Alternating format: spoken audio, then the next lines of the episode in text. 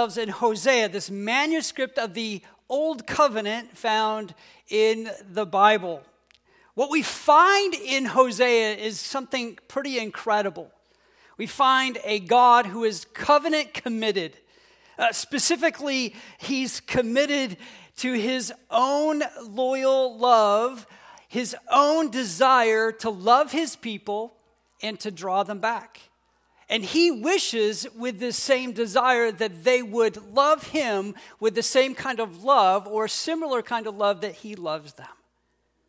His design and desire from the very beginning in Genesis was for us to be loved and be in partnership with him. Adam and Eve beginning, friends. It is the driving force of his continuance with a people who are conti- consistently faithless while he is faithfully consistent all the time. We find out that in, in all things about God, that love leads. Everything that God does, everything that he's about, it is wrapped in love because, as we learned last week, and as we probably already know and have come to hopefully experience, He is love. He is love. God's love is a holy love. And this is what makes it incredibly different from anything else we have. It is a distinctly separate thing, anything outside of of anything we've experienced. In fact, we're often tempted to measure God's love by the love that we think is around us in culture and around us that we want. And when we do that, we woefully sell Him short and we are woefully disappointed and discouraged over and over again. This standard of love must be reckoned with. And this is kind of, this is in part what Hosea is dealing with, with uh, the nation of Israel and in the marrying of Gomer, that God's desire to love them is something like they've never seen before. It's a force they have never had to reckon with before. In Hosea 1 through 3, we have this wonderful opportunity to consider this one of the strangest marriages in all of history. And maybe even one of the most painful uh, painful actions ever or sermons ever lived out by an individuals to be really honest. Uh, god told hosea this preacher prophet as we have said to marry a woman who would be and is turns out to be an adulteress. We find in this storyline, as we have discovered, that these children that are born are born into and through this prostitution, this adulterous relationships. Uh, Hosea then goes and buys her back out of this uh, command and this fidelity, if you will, to a God who loves and loves thoroughly and brings her home. What we'll find in the next few chapters, which we won't hit chapter by chapter, is God's desire to bring Israel back to himself, but it takes a set of circumstances to do that. Circumstances that sin uh, has set into motion.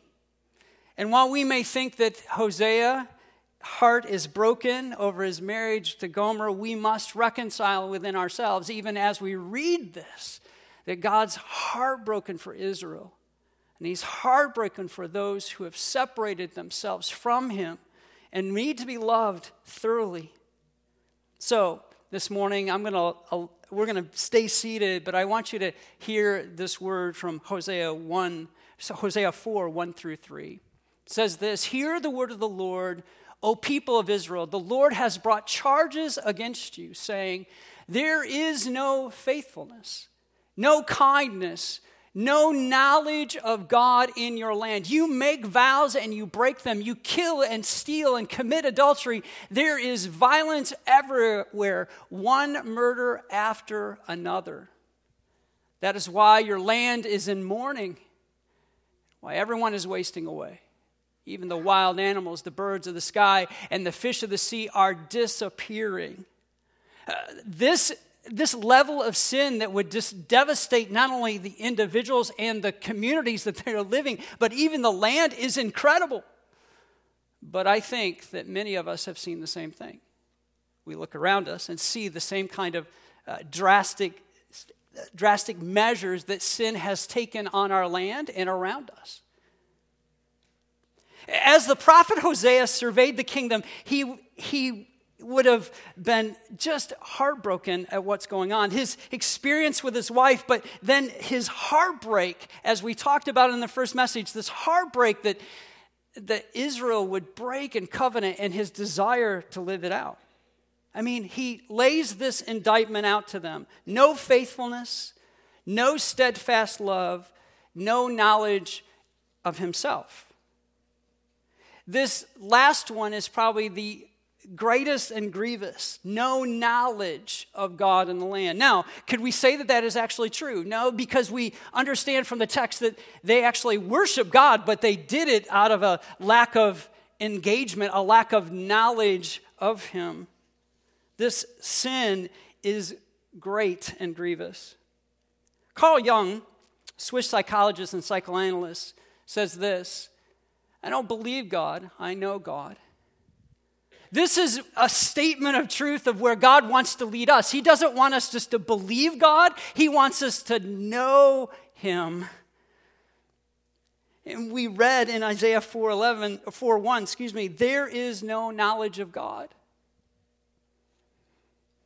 in Hosea 6 6, it says, I want you to show love, not sacrifices. I want you to know me more than I want your burnt offerings. Like Adam, you broke my covenant and betrayed my trust. You broke the covenant. You betrayed my trust. You set off and worshiped Baals and other gods. You allied yourself with other nations around you. You corrupted yourself with ideologies that dilute your devotion to me.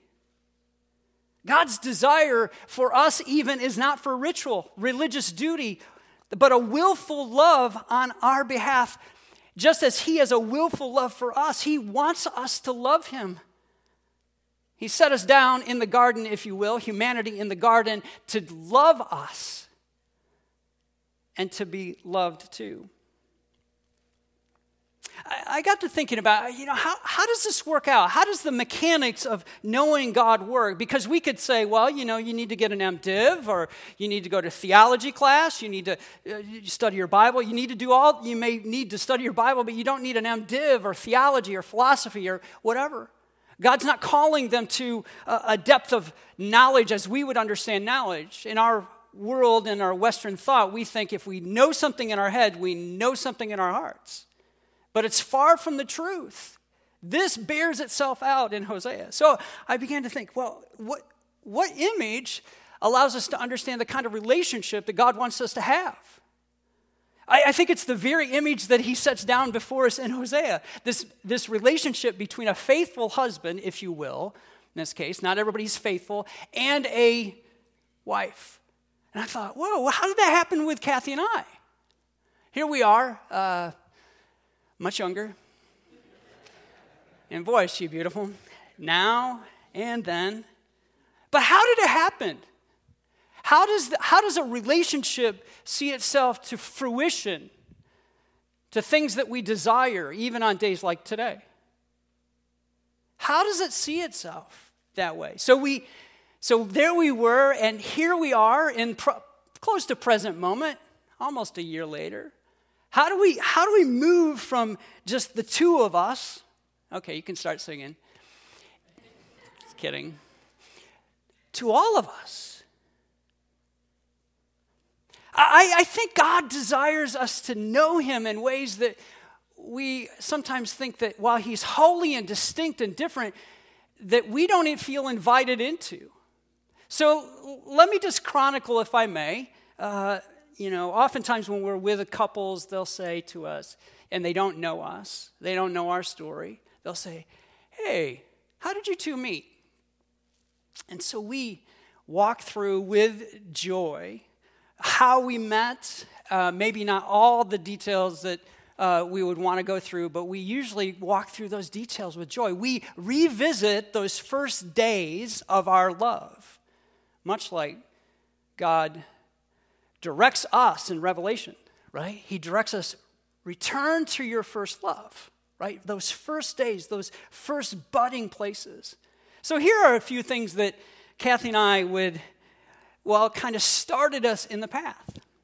And I think that there's correlations, if you will, uh, maybe loosely, maybe closely, you can tell me that later, to our relationship with God. So, one of the things that, uh, that Kathy and I did before we were married that, uh, that really kind of set the, the tone, that caused conversation, that caused relationship, is that we learned to play. So, the tennis is up there, the, the um, tennis ball is up there, because that was one of the first things that we did. I remember walking up to her and I, I said, Hey, I understand you're going to Spring Arbor College back then. I said, I understand you're going to play in the team. She said, Yeah, I'm going to play in the team. I said, Well, would you like to go off? Would you like to play and go out for something to eat afterward? You know, that's kind of my, my way of asking her out for a date, I guess. And so we, we began to play tennis, and uh, just to let you know, and some of you already know this, she beat me. She should. She was scholarshiped.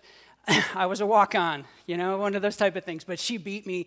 But those, those began to take place, and I thought, well, how, how often did we play? And I mean, the incredible thing is we actually went back to that and we played uh, summer league in our hometown with some other couples, and we, we began to watch and observe and how they they interact as a couple. Now, think about this. Think about this in your relationship with God. How do you learn to interact with God? Uh, one way is to just do it solo in the woods. I mean, you can do that, and there are many of our desert fathers who did that, but first it was initiated out of a, I think, more of a communal setting.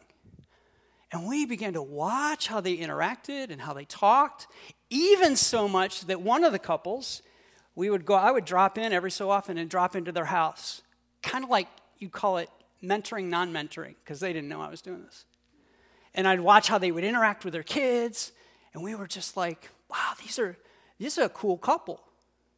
We began to watch them and, and do that. But it all started with this invitation to go play. I think Jesus, if you will, if you'll allow me, I think God invites us to play.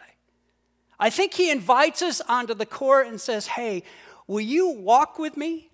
We'll get to that in a second. I think when he says, Will you follow me? we think of it as this uh, religious stiffness when he actually is really looking for some fluidity in relationship. He's asking for you to converse with him. One of the other things that we began to do is we began to serve together because Jesus is the center of our lives and we made it the center of our lives. And so even before we were married, we served uh, some of you who are longer time free Methodists, you'll know this, but we actually served a joy bell class, which we got much joy out of. It was just incredible. I was able to watch Kathy in her element and me kind of, you know, slink along and help her. It was just a wonderful place, and we began to serve together, which then began this whole other dimension of relationship right? This whole other dimension of, of who she is and how she speaks Jesus, how she speaks out of her life. But I think the very same happens with us. We start to serve one another. We go to work day, not because it's a duty, but because we want to interact with other people and we watch and we, we work with them. And we come alongside them and we realize, oh, they do this with such joy, with such eff- effortlessness, with such desire to serve the Lord. Whether there or like this last week. We had a wonderful time this last week of serving a meal to the Estabrook uh, uh, staff and uh, just to be able to go in there and watch a few of our own, Daphne Alexander being one of them, to be in our element to be able to serve a meal and come alongside and just watch. See, when we're when we play, that's one aspect. And then when we get to serve together, we get to watch how people interact and are in their element and really, really engage. Well, obviously, we had dates and those are, those are vital and important. That we engage in this opportunity to have conversations that may not happen in other places and spaces. Uh, they reveal more intimacies. It's kind of like when we decide to fast and pray. We, we spend the time, we, we set aside some time with Jesus, and we go, Oh, Jesus, I, need, I just need to be with you. I just need to hear your heart. You need to, I need to feel your breath, right? date nights. And then community is a huge one.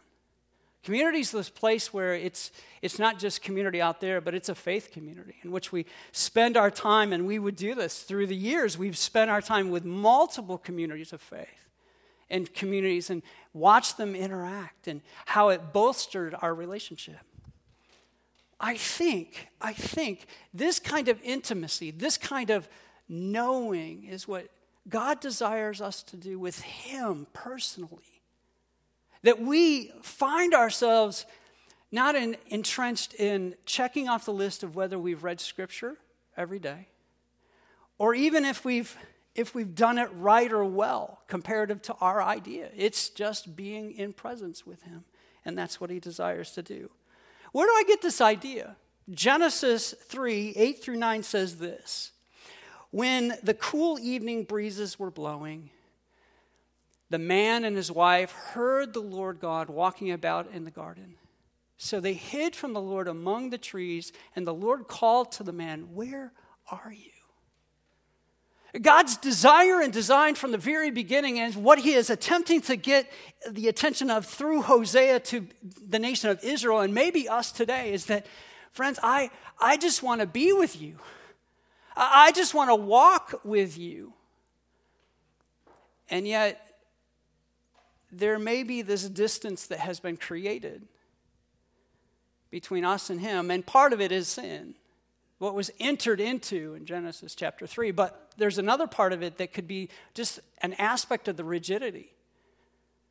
How many of you have had the opportunity to walk alongside others who have been in dating? And you hear them and you reflect and you go, Oh, I remember being there. And you realize that if they just shed a few of these things, if they look at it a little bit differently. They can have the intimacy, they can have the conversations, they can have the play, that whatever is being sought at a much deeper level. And I think that this is what God was desiring from the very beginning when He desired to walk with man, human, walk with them and demonstrate. In fact, we know this to be true. There's this word in Scripture, it's yada or yada, I don't know how it's pronounced. But it's to know. And it's to know experimentally, experientially, excuse me, maybe experimentally too, that, but experientially. That there's, there's an aspect of a hands on, there's a constant moving and a dynamic to the relationship that is desired. And Israel had gotten into this idea that power was was what they needed to gain. They wanted to know, you know, they wanted power, they wanted prestige, they wanted to set themselves apart. And God's desire was to free them from that desire, that drive for power, prestige. That He wanted to know them individually and communally. Uh, why do we know that this word is experiential in its nature? Because in Genesis 4 1, it says this Adam knew Eve, his wife. And you know what happened after he knew Eve, his wife, at this point? They had Cain. There was a hands on, if you will. And I don't mean to be graphic, but it was a hands on relationship. There was a desire, and this same word is used over and over, and specifically in Hosea, that God desires to, for us to know Him, that He desired Israel to know Him in this way, not in the rigid, you give, I get. I give, you get. In this fluid relationship. And it's so hard for us because he, he, he, he's not here with skin on, is he? But he is here in spirit. And we often move away from that. I mean, this intimate relationship that God desired is our desire. Now, to put it outside of the idea of a relationship, which I think is healthy to do, experiential is often, we say it in this way too. She has a feel for the game. Now, I know this moves it outside of the relationship, but think about this. When we see somebody who's very good at what they do, but they don't know how they do it, we go, man, they're great. And you ask them, how do, they, how do you do that? I'm like, do what? They have this relationship with the game, if you will, with whatever they're doing that is so in tune. Or, man, he knows how to cook. How do you know to put those things together? I don't know. it's experiential in its nature. It pulls in all senses, those five senses that we have, and it pulls it into that area. And I think God wants us to live into the zone. You know, sometimes we say the, per- that person, the person who designed that house has great talent. It is the same idea. It's the same experiential. It is the same yada, the experientially to know God is to have that. He wishes us to have that same thing. We put it together. But this is the hangup that happens with us in church and as followers of Jesus is that belief is not equal to knowledge. Belief is not equal to knowledge. So oftentimes we'll say a creed I believe in God the Father Almighty, maker of. We finish it. And we're good, right? We said it in church. We may even say it personally. But at what point does this belief move to knowledge, this knowing knowledge? What, what point does it move there? Why do we know that belief is not equal to knowledge? Because scripture says it. James 2:19 says, "You believe that there is one God?" Good. Even the demons believe that and shudder. Belief is not equal to this knowing experientially that Hosea, that God is trying to get at with Israel, and he is attempting to get at with anybody who says, I will follow you. That belief is not equal. It moves us towards that, but it's not equal to it. In fact, there's, there's a word that we sang earlier that leads us into that. And it's this trust. Trust is the only thing that moves us to this I believe in to I have knowledge of. You can have now you can believe about God, but if you don't have knowledge of God, there's bankruptcy in our hearts and our lives. There's a potential movement towards that, but we have to put trust into play. So what if what if you're there this morning? You're like, man, I I, believe God, but I've, I don't have this knowledge. I'm I, I don't have this relationship with God that's experiential in nature, meaning that I talk to Him, He talks to me. I, I see that what I do in, in the world of work, my hobbies, everything I do is an opportunity for, if you will, play or serve or community. What, what do I do? Well, let me ask you a few questions. Do you have a tendency to live off the experiences of others? Is it tempting to kind of go, whoa, you should have heard their story? Now, there's nothing wrong with that. But living off them as your ticket into knowledge of God is not the way to go. It's like it's like myself. I played basketball in high school, right? 2 years. My experience was mostly in a seat. to say that I actually played and had experience in doing many aspects or like a, you know, a fast break at the end of the game, I could not tell you that I did. But I could live off the experience of my team. And oftentimes I would, just like many of us did. But God calls us to be part of the game. God calls Israel to not stand off, but to join. He wants them to know him just as He wants you to know Him. There's a word at the end of chapter 5. It's a, it's a conditional word that we find, that we may even find ourselves there this morning. 515 says this Then I will return to my place until they admit their guilt and turn to me. For as soon as trouble comes, they will earnestly search for me. There's a, a condition, if you will, until you turn, until you give me recognition, until you say, I want to know you, I will go back to my room. Now, we often don't think of God that way, that He's actually gone, you know, He stays out until He's invited in, but He does. He's continually pursuing you, but you have to invite him in to know him in the way that he desires to be known. In Genesis 3:21, we see that God pursued Adam and Eve, and the Lord God made clothing from animal skins and for Adam and his wife. He desired them to know him, right? He came that far, but he desires for us to walk even further. I think, in a very similar and real way, God's desire for us to experience him is exactly like we experience other people.